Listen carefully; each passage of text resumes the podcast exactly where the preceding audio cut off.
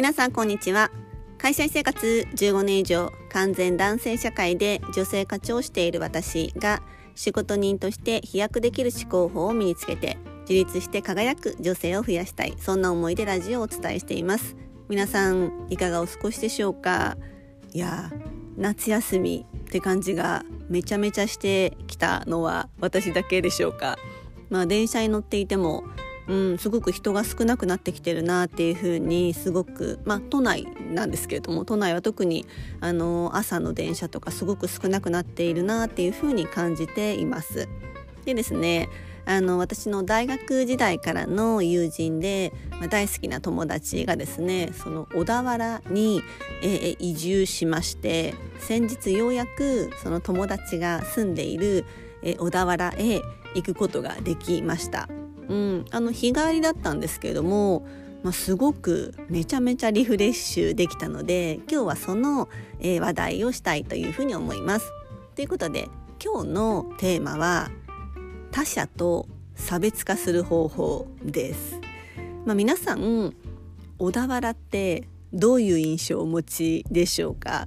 まあ、もちろんあの皆さんが住んでいる場所によっても全然印象って違うと思いますけれどもうんなんだろうなよく箱根駅伝とか見る方は小田原中継所とか聞いたりしますでしょうか。であの東京に住んでいる私としてはなんかこう東京から見るとまあまあ遠いまあまあ距離がある場所っていう、まあ、実は印象なんですね。あとは小田原っていうとうんかまぼことか小田原城とかっていう印象があります。でなんか遠いっていう印象が勝手に私の中であったんですけれども実際に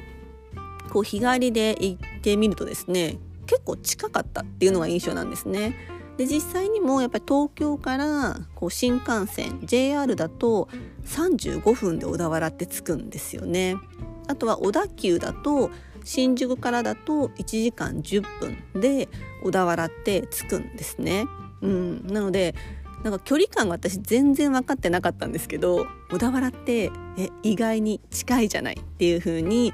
実際に体験してみて初めて知りました。うん、私はあの新宿から小田急でしかもロマンスカーに乗って行ったのでなんかこうロマンスカーって私の中でこう箱根に行く時に乗っていく乗り物なんか特別な乗り物っていう印象があるのでなんかロマンスカーに乗っただけで少しテンションが上がってすごい旅行気分になりました。うんまあ、あのちなみにですね話それますけどロマンスカーって電源がある車両と電源がない車両があるのでぜひご注意ください。まあ、話は戻りまして、まあ、その友達はですね実はその小田原にただ移住しただけではなくて小田原に移住しながら都内の会社に今も勤めて働いているんですね。でまあ、週に2日出勤ということで出勤の時は新幹線に乗って行っている、うん、でも小田原から東京だと新幹線だと35分で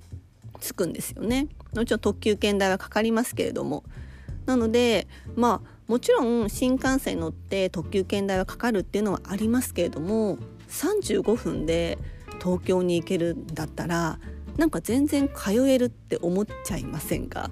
うん、かくいう私もですね今回小田原に行ってみて、まあ、日帰りだったんですけれども、うん、全然電車はあっという間でした。でやっぱりその友達もそのやっぱり小田原に移住して小田原から都内へ出勤してるんです通ってるんですっていうことをやっぱり言うとやっぱみんなにすごく驚かれるようなんですね。でも実際彼女的には通ってみたら全然できるし35分で着くので通えるでその彼女が言っていたのが私はすごく印象的で、まあ、普通のいわゆる会社員サラリーマンであってもこの小田原から東京都内に通っている。しかも移住して通っている。それだけでなんかこう自分の強みになる。他者と差別化できた。自分がいる気がするんだよね。っていうふうに言っていたんですね。うん、つまり他者と何か差別化したいんだったら住む場所を変えてみるってなんか方法としてあるんだなっていうのを彼女自身も言っていましたし私も本当にそう思いました。うん、すごいこれありだなっていうふうに思ったんですよ。だって住む場所を変えるだけでえ小田原から新幹線で通っている〇〇さんっていう風にまあ、なんかこう名刺がつくわけですよね。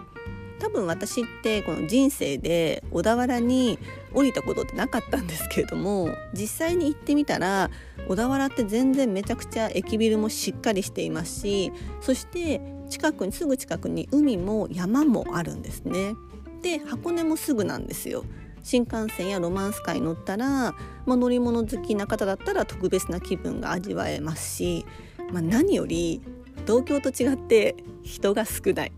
うん、私あの日曜日に行ったんですけどやっぱり全然都内とは比べ物にならないような感じでした。うん、やっぱ東京に戻ってくるともう人の多さにびっくりするので、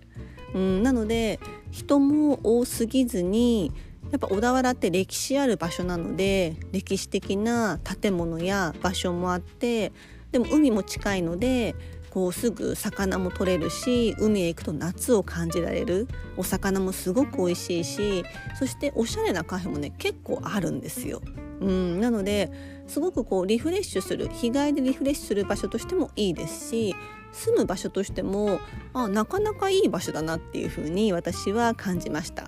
ちなみに駅前に小田原の駅前にマンションが建つらしいんですね。それ2024年着工なのに2022年の今の時点ですでに完売しているらしいです。つまりやはり魅力に気づいている人は小田原って便利だなっていうふうにやっぱり思ってるんじゃないかなっていうふうに思いました。いかがだったでしょうか？今日のテーマは他者と差別化する方法。それは住む場所を変えてみるです。今日も最後までお聞きいただきありがとうございました。ちょっとあの久々の投稿だったんですけれどもだいぶ世の中的にもお盆に向けて夏休み入る方も多いかと思います。まあ、あの最近ちょっと投稿があの遅れちゃったりしてるんですが過去の回も全然聞けますのでぜひ過去の回も聞いてみていただけるととっても嬉しいです。それでは皆様素敵な一日をお過ごしくださいませ。